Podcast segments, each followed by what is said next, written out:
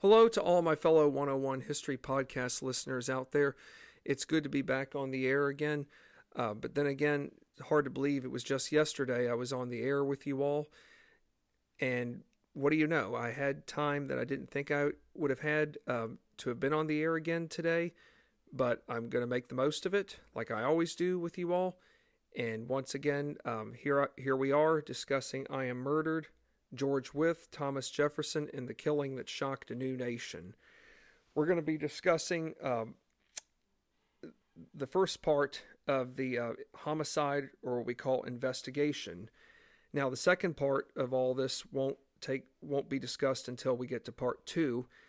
But yesterday we had discussed uh, the funeral service and how it was a one-of-a-kind uh, service that was um, that was very memorable, and it was certainly one that was um, that that George Wythe himself would have um, would have been in awe of, knowing just how many people came out to pay his respects, along with the wonderful eulogy that his protege student, um, Mister William Munford, uh, gave. So here we are, we're going to be discussing um, the homicide and investigation, part one of the investigation. Now, who were the first um, men to arrive at Wythe's home shortly after he had been poisoned? They were the following: Doctor William Foushee, being George Wythe's personal physician, Wythe's attorney Edmund Randolph, and Mayor William Duval.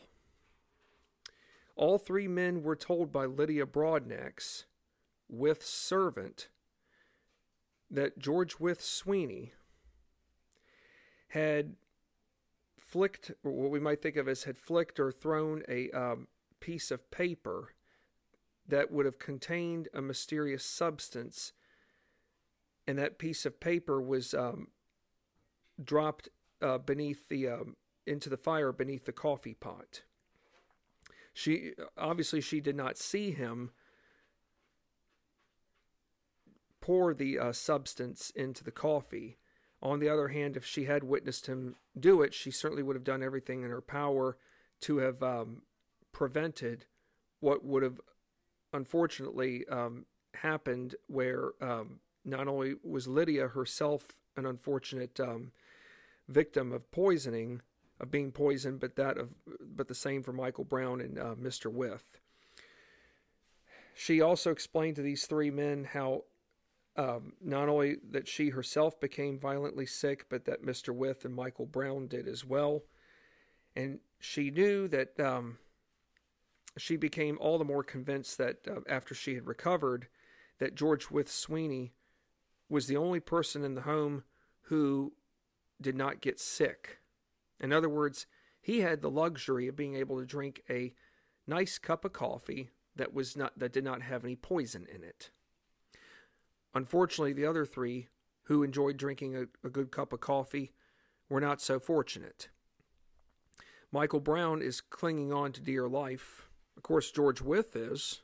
Lydia Brown will get better over time, but her eyesight will never be one hundred percent the same as a result of, of what the poisoning did inside to her.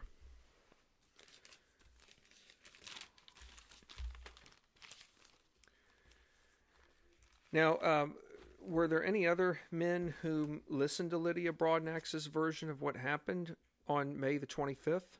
Absolutely. There were uh, two ministers who um, who appeared.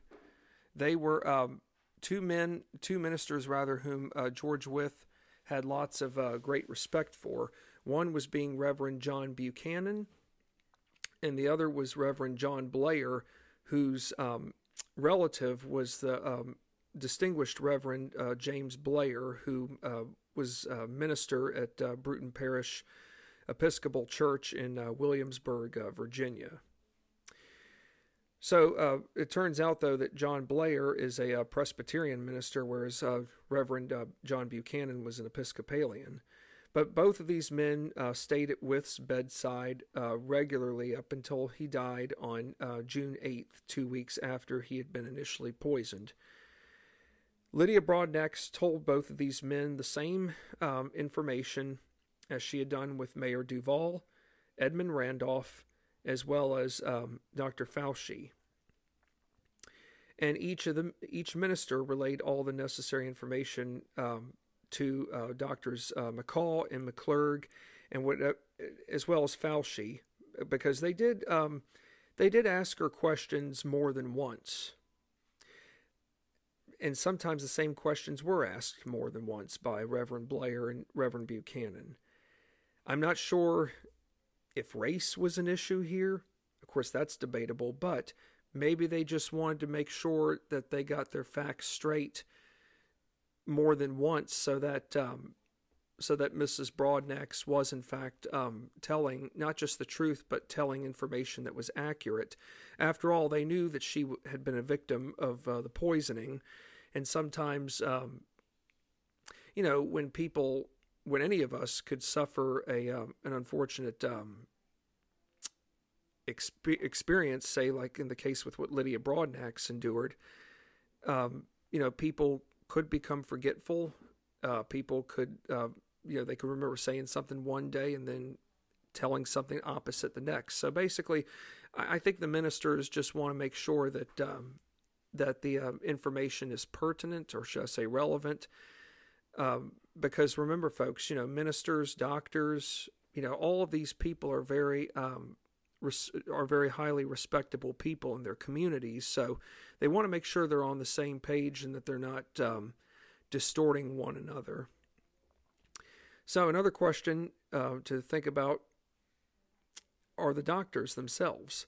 We've mentioned their names uh, a couple of times uh, from other podcasts, but were doctors James McClurg, Samuel McCall, and William Foushee considered to be the best in their profession nationwide?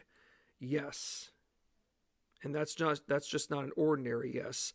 All three of these men received honors from medical journals, city councils, not just city council in Richmond, but city councils from other uh, cities, perhaps in Virginia, but elsewhere um, in the United States, and from multiple state legislatures.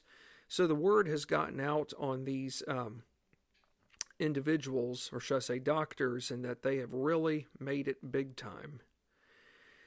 On the other hand, though, um, George Wythe, you know, he's he he lives two weeks after he um, was initially uh, first initially poisoned, but he has known all along that he had been poisoned. After all, the day he uh, was poisoned, and after he had regained consciousness, to where the doctor came, being Doctor Foushee, as well as um, his personal attorney being Edmund Randolph, he told both of those men, "I've been murdered," or "I am murdered," rather. He knew that somebody was out to get him. He knew that someone wanted him dead. He knew that there was someone out there who simply did not like him. And yet Wythe knew everyone in Richmond revered him. He knew that he never came across anyone who had it out for him. So Wythe knew that what had took place on May twenty-fifth was a very, very serious matter that could not, that in no way should have gone unnoticed. Well, the doctors, I think the doctors would agree that this should not go unnoticed, but the doctors have something else up their sleeve. They are convinced that Mister Wythe was infected with cholera morbus. How so? Well, we're going to get to that here um, momentarily. You know, it's one thing to have a difference in opinion or a different or a different conclusion over um, a medical diagnosis, or let alone a conclusion on anything else, um, regardless of the matter. However, if the differences cannot be resolved, then it will complicate matters down the road. So this medical diagnosis that the doctors have come to agreement with, being cholera morbus, as what to what they think George Wythe has been infected with, this is going to be the first of many mistakes to come, which over time will create further complications. So let's all keep this in mind, folks, that this medical diagnosis is going to be the first of many mistakes. that will cr- lead to further complications and will create further twists and turns. And it will basically send us, send us the viewers, who can also um, pretend as though we are our own investigators, down multiple roller coasters to where we're not sure what path, what path, um, what the ultimate path will be. In other words, what really did happen to George Wythe? He says he, he was poisoned, but now the medical profession is saying something different. Who's telling the truth and who isn't? So let's talk a little bit more about why the doctors are so convinced behind whether or not he had cholera. What symptoms would an individual display if he or she contracted cholera? Well, here are a couple of examples. There are many, but I'm going to list a couple here. These are the basic one oh one examples. The symptoms usually range from severe stomach cramps, consistent bouts of diarrhea, to rapid vomiting. And what I mean by rapid vomiting is that you're, I know it doesn't sound pleasant, folks, but this is a, this is one of a handful of symptoms behind cholera. Rapid vomiting, meaning that you, you know, simply just cannot hold anything inside your um, stomach, to where um, so much, um, what do you call it, violent interaction is taking place in the body, to where there's no uh, sustainability, and the only thing that the individual can do is keep throwing up what is um, causing throwing up what is causing all the um, uneasiness from inside. Now, I'm not a doctor, I'm not a pathologist, I'm not any of this stuff, but I am trying to give you the best examples that I know of to describe not just what cholera entails, but what but what an average person um, could have experienced in the eighteenth and nineteenth century. Other then we talk then we go into uh, pain, or not just pain, but pains. Uh, pain can occur in one's stomach. Bowels and joints can make moving around unbearable. Uh, the body itself can become cold and would, would be covered with large amounts of sweat. Very chilling factors or symptoms, to say the least. Now, when Mister Wythe was poisoned,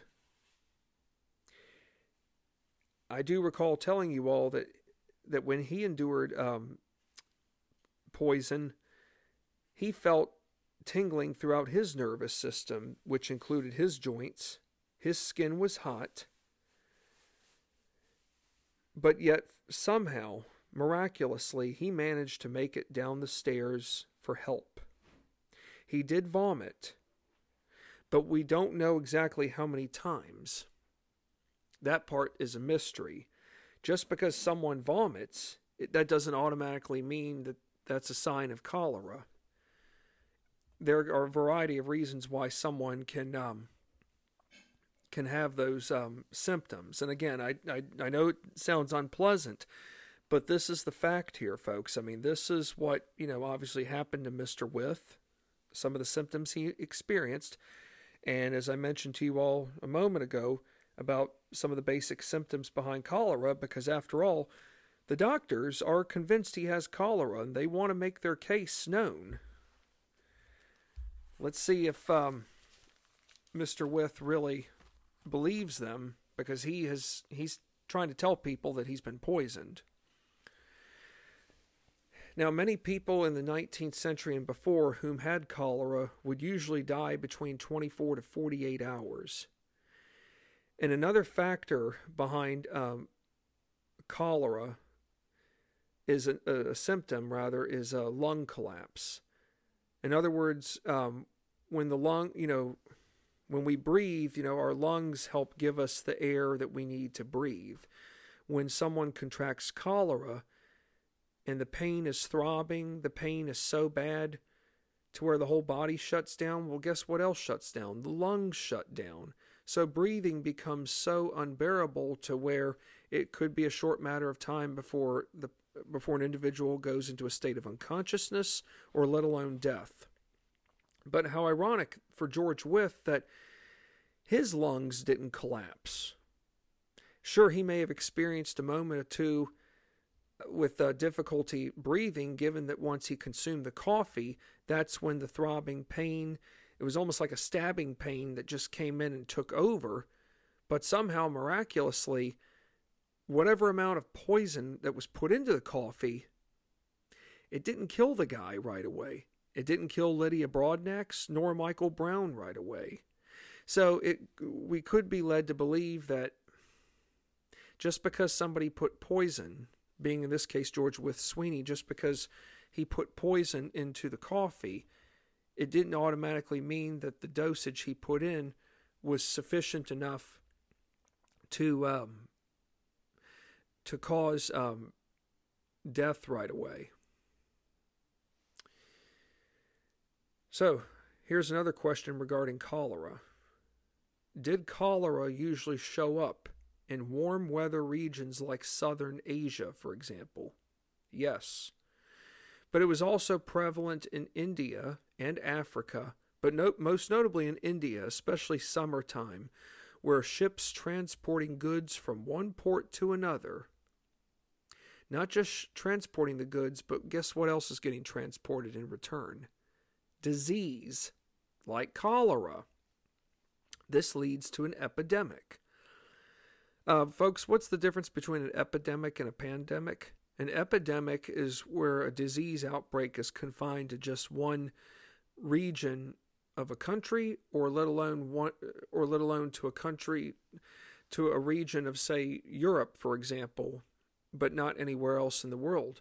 But if it's a pandemic, that's where all nations around the world are being um, impacted by a deadly uh, virus or disease, especially with what we're dealing with right now, coronavirus, pandemic, not just a pandemic, but a global pandemic. And the same could be said for what happened one hundred three years ago with the Spanish flu. That was a, pan- a global pandemic. Now, George Wythe did become ill in late May, and that was when warm weather set in throughout Virginia. Now, in the in the eighteenth century as well as into the nineteenth century, there were no known cures for uh, preventing the spread of cholera. There were um, ailments out there, but even those ailments alone couldn't stop the spread of cholera. Doctors knew very little about how and why various illnesses, or let alone diseases, occurred. Believe it or not, their only solution, or they felt that the best solution to reduce the the likelihood of one getting a disease, or let alone reducing their chances of getting the disease again, was to drain blood from the body. That's called bloodletting. And removing bad blood, in the eyes of many doctors, was a way to make the patients better. You know, someone, uh, a famous um, forefather figure of ours, bled to death. He was already ill. He was, pre- I mean, he uh, had contracted pneumonia, but it had all, but he also contracted what was known as epiglottitis. He went out for a ride in December of seventeen ninety-nine, out in the cold weather to check on his um, properties. He came back not feeling well, and eventually his symptoms worsened to where he did contract epiglottitis, or you know, pneumonia, to where his uh, throat, um, it's basically where the inside of his body started shutting down. But to make matters worse, um, the team of doctors who were there to operate on this man, one of them wanted to perform a tracheotomy. In other words, he wanted to um, perform a tracheotomy on his throat to see uh, what it would entail as to why um, he was having such uh, difficulty um, with breathing. The other doctors ruled, overruled the decision. But the man said the following. He was he was known to have said the following. Let me die in peace, I've suffered enough.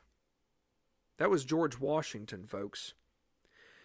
They, um, the doctors, um, I mean, he was already on the uh, verge of dying, but they thought that draining all the bad blood out of his body would heal him to where he would make a full recovery. Unfortunately, that did not happen. But we have to remember, for a long time, uh, bloodletting, the practice of bloodletting alone dates back to the medieval era, so this practice had been going on for some time. And if I'm not mistaken, I do believe that the average um, person has about nine units of blood in their body, so, so it's one thing to drain blood from someone's body, but if you drain too much, the chances of the individual recovering may have been slim to none, depending on how... Um, depending on how um, their immune system was functioning. Now, most American doctors, including Doctor Benjamin Rush, who was the uh, chief surgeon of the Continental Army, he was also a signer of the Declaration of Independence. He's an interesting character nonetheless, but Doctor Benjamin Rush did firmly believe that breathing clean air and drinking good water were the primary solutions to avoiding all illnesses. Well, I think that's a good um, that's a good um, fundamental guess, but let me ask you this, folks. You can breathe all the good, clean air you want. You could drink good water, but does it automatically guarantee that you could be exempt from illnesses? Perhaps not. Something we should keep in mind, and it will be discussed here um, not long uh, before uh, this session is over, is that does the word accessibility come to mind? You know, when we think of accessibilities, in today's time, it can mean just about anything. You know, accessibilities like a television, accessibility like a stereo, the type of car you drive, uh, accessibility, I mean, the accessibilities could go on and on. But in the eighteenth century and in nineteenth century times, accessibilities... not everyone had access to the same kind of accessibilities like many of us could have access to today. I should also point out, too, that Doc, Doctor Benjamin Rush, um, yes, he did sign the Declaration of Independence. What I find interesting about Benjamin Rush is that he was often referred to as the signer who loved to gossip. That's... Um, the title he was given from uh, the book Signing Their Lives Away, The Fame and Misfortune of the Men Who Signed the Declaration of Independence.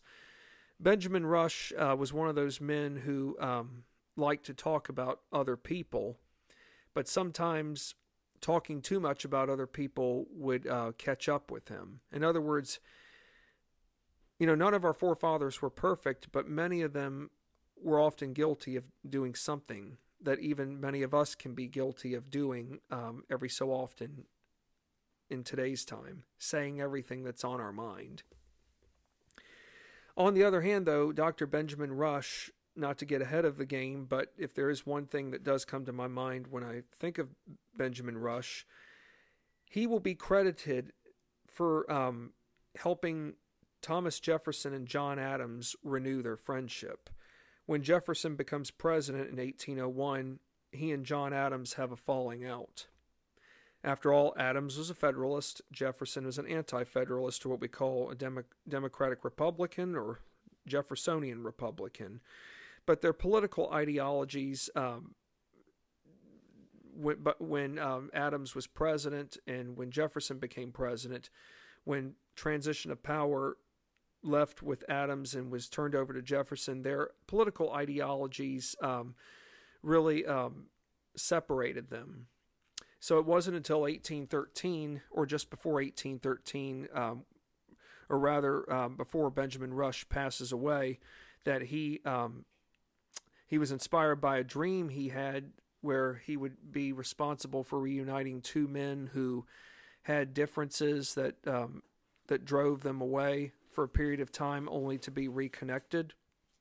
Well, Doctor Benjamin Rush is the man whom, for whom we have to thank for renewing Thomas Jefferson and John Adams' friendship. So, um, back to our what we're discussing. Where does cholera usually exist? It usually exists in contaminated waters, most notably in poor settings where unsanitary conditions are rampant. And this includes people drinking from water pumps or from rivers and creeks. So in other words, based off of what I just described, drinking water from a river or a creek or from a water pump, that water hasn't been filtered. It's unfiltered. So for all we know, we're not really sure where that water is coming from, where that water has um, been, ex what that water itself could be exposed to. In other words, what kind of bacteria has that water been exposed to? There's a lot of unknowns right there. And th some of you, or not some of you, many of y'all might find this disturbing, but I, I was a little shocked too when I first um, read about it in the book, in this book. But there were many people in America, those who were of high class status, as well as in European society, they each believed that diseases killed the poor, that, that diseases alone were more likely to kill the poor versus the rich, due to various socioeconomic reasons. In other words, those who were rich often believed that the destitute and the poor were unwilling to help themselves. They chose to remain poor because that's all they knew. Whereas those who were rich had better connections. And because they had better connections, they could do more not only to provide for themselves, but they could do more to uh, to ensure that their uh, physical well-being um, was high priority, but also um, by staying in uh, good health, they knew that they had a better chance of um, a longer uh, quality of life. All of that is true, but we must keep in mind that there was discrimination, un unfortunate discrimination, amongst rich and poor over um, diseases. And I should point out, too, that um, history has shown that there have been incidents where um, groups of um, people were uh, truly convinced that another segment of society was responsible for contributing to a disease. Um, a good example that comes to my mind was during the, was during the medieval era, uh, when the bubonic plague struck Western Europe, which would ultimately kill a quarter of uh, Europe's population, meaning twenty-five percent, there were uh, a handful of Europeans who had already not been infected by the plague, but they became so skeptical and so fearful that they truly did believe that the Jewish people were responsible for bringing the plague. And so what did those people do? They went out and slaughtered Jewish people of Jewish faith. Now, that doesn't make it right, but history has shown that there have been plenty of um, people or factions of people who have uh, taken upon themselves to get rid of other groups of people whom they are convinced were responsible for bringing about um, infectious diseases. So remember, folks, you know, when, when we get infected with a disease or a virus, don't always assume that there are others out there who, who will automatically sympathize with you, or who will automatically assume that, well, just because John Smith or Sally Jones got the virus or the disease, we'll be there for them. No. I, I hate to say this, there are those, I mean, we're seeing it even in today's time with this global pandem pandemic where there are uh, people who either choose not to wear face masks, or they choose to take their anger out on the medical profession, who had nothing to do with this. But there again, folks, people do things that are unbecoming even in the midst of medical crises. Now, I should point to you all this, that cholera's existence goes, can be traced as far back as ancient Greek civilization. It was first mentioned by a fellow named Hippocrates, who, who first wrote about the disease. So I'm sure many of you all are thinking to yourselves, why do Doctors McClurg, McCall, and Foushee, who are so high profiled, who are so well respected by everyone, why would these three men firmly believe that the Wythe household, being comprised of George Wythe, Michael Brown, and Lydia Broadnax, were in fact victims of cholera? Well, here's another irony to cholera. At various times, history has shown that the disease itself was known to infect those who ate fruits and vegetables, which had been washed with unsanitary water, or the, the vegetables and fruits were either under or overripe. So there you have it, folks. If If you do wash food that with unsanitary water, there could be potential for something bad to go awry. Now, on May twenty-fourth, the night before Mister Wythe was poisoned, Wythe himself did consume a bowl of strawberries where someone saw, before the consumption took place, but someone saw a whitish hue, meaning a color, to the strawberries. The doctors believed that the strawberries were rotten and had developed a white mold which could have given Mister Wythe cholera, as well as Lydia Broadnax and Michael Brown, being the two of them becoming ill from the same source. Well, I, I can admit now here at this exact moment that maybe the doctors could be onto something. I think it's also fair to say that maybe the doctors don't want to believe that a family member would go so low as to wanting to poison another relative, but most notably someone like George Wythe. I think that's what we all would like to believe.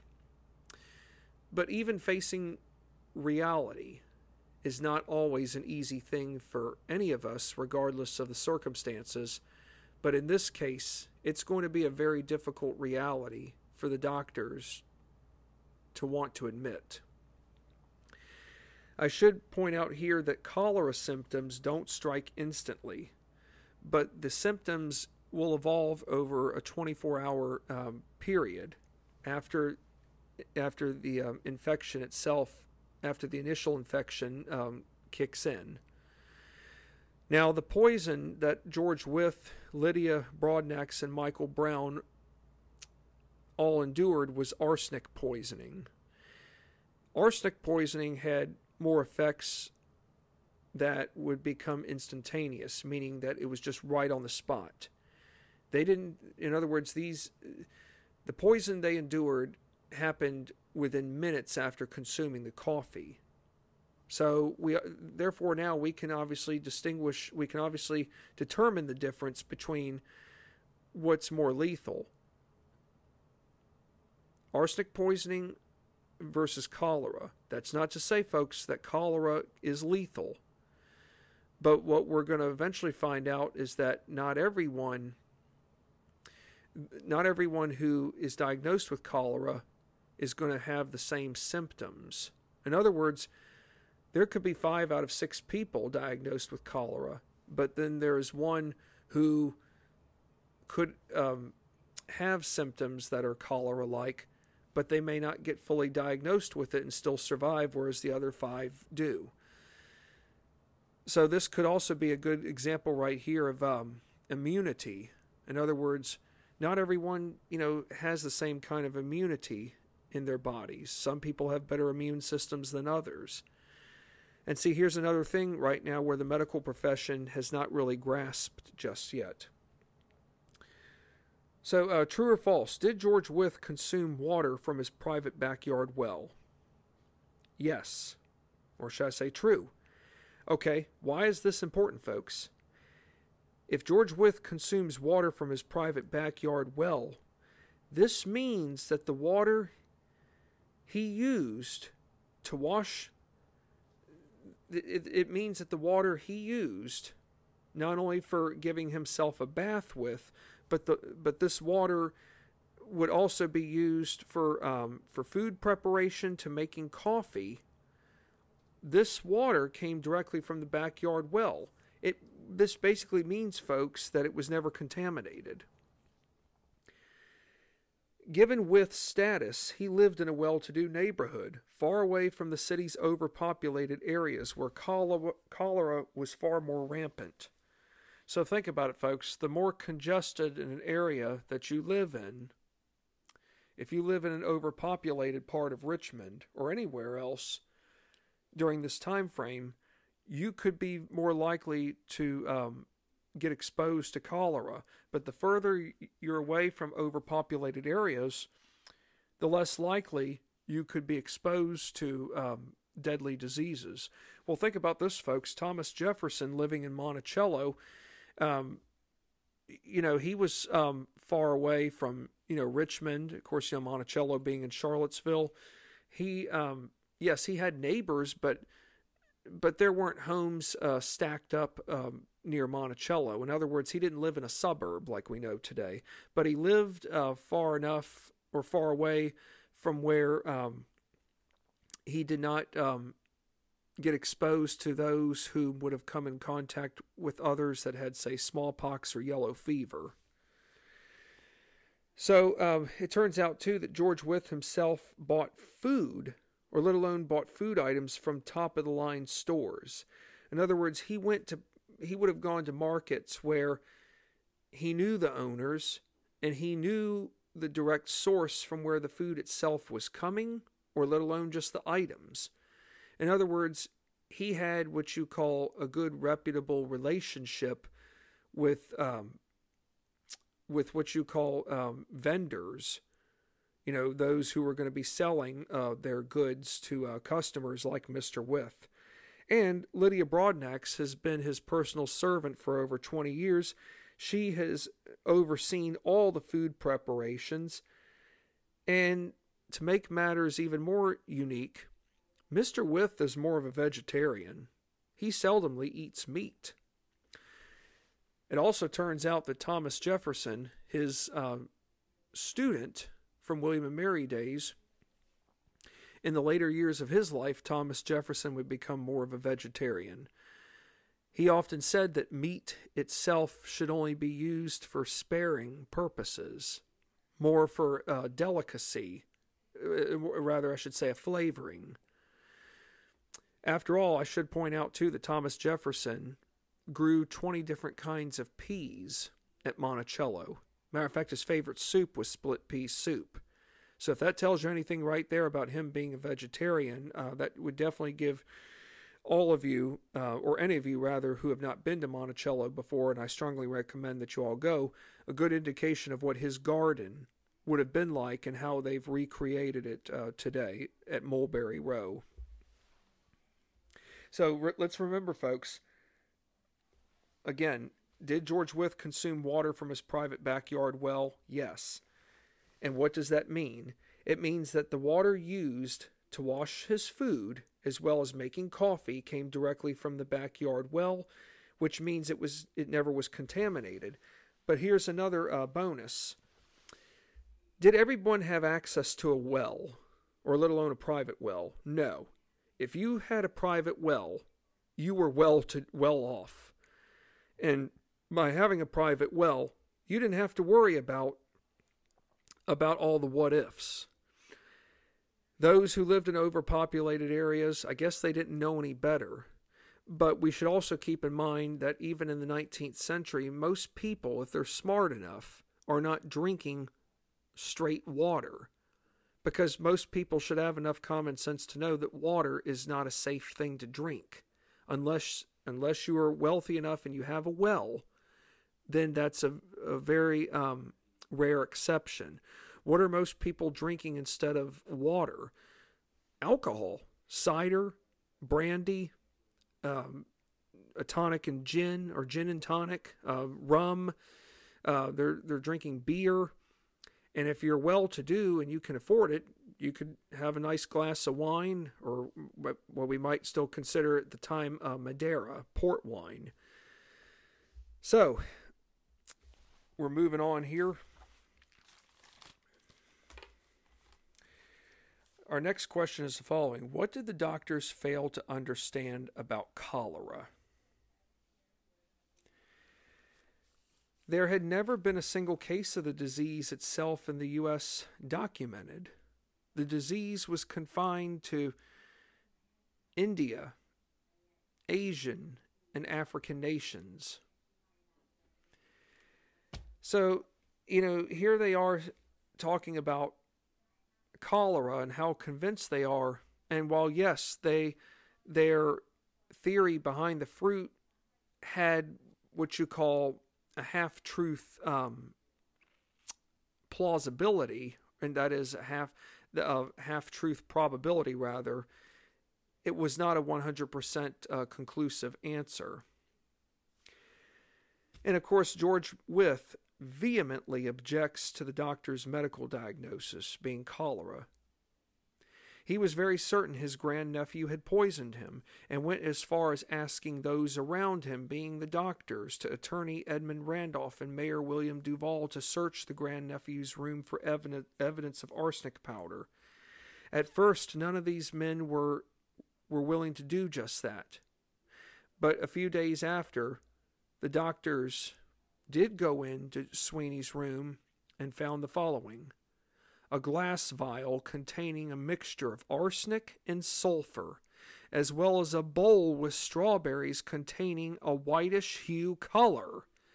So what do you know, folks? It's very, very possible that George Wythe's grandnephew, George Wythe Sweeney, had tried more than one way to poison his great his great uncle. He started out with the strawberries, okay? The strawberries didn't get him.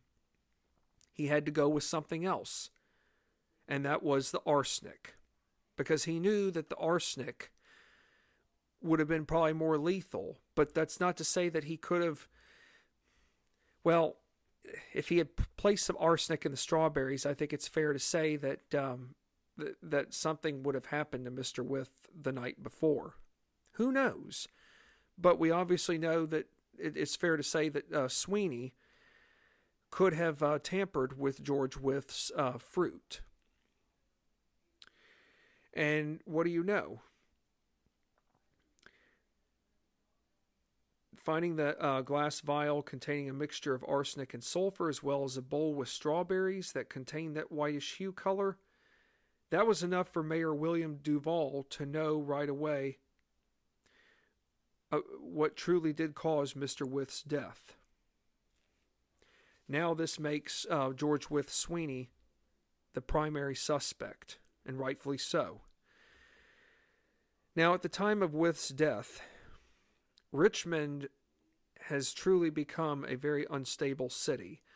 It is a city that has been taken over by racetracks, gamblers, prostitutes, con men, embezzlers, horse thieves, to counterfeiters. You know, Richmond is also a bustling port city, but it's really a um, what I call a renegade outlaw city. It might as well be the Wild West. And and we will discuss more about Richmond in a few um, later podcast sessions uh, down the road.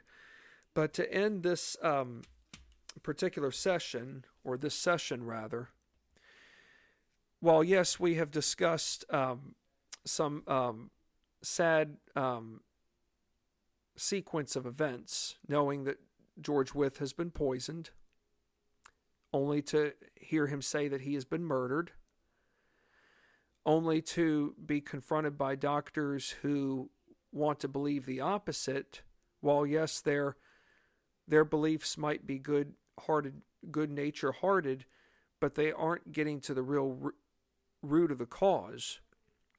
But this isn't going away. But when I'm back on the air again with you all next, we are going to talk about some um what do you call it um yes we're going to talk about information that's relevant, but we're going to go uh backwards to um the time when Mister Wythe was in Williamsburg, not just in Williamsburg, but when Williamsburg was the capital of Virginia. So to end this uh, session, let's keep in mind the following. Yes, George Wythe died on June eighth of eighteen oh six, two weeks after initially um, being poisoned. He would go on to be buried in Richmond at Saint John's Episcopal Church. He would be buried not just in Richmond. I mean, he would be he would go on to be remembered as one of the most respected judges. But it was in Williamsburg where his true rise to fame began. And that fame itself started by meeting a tall, red-haired man whom would team up with Mister Wythe in altering the course of Virginia and colonial America. Well, we've covered a lot of ground tonight, folks, but we still have a lot more to discuss in part one. But I look forward to sharing, sharing it with you all. Take care and continue to stay safe.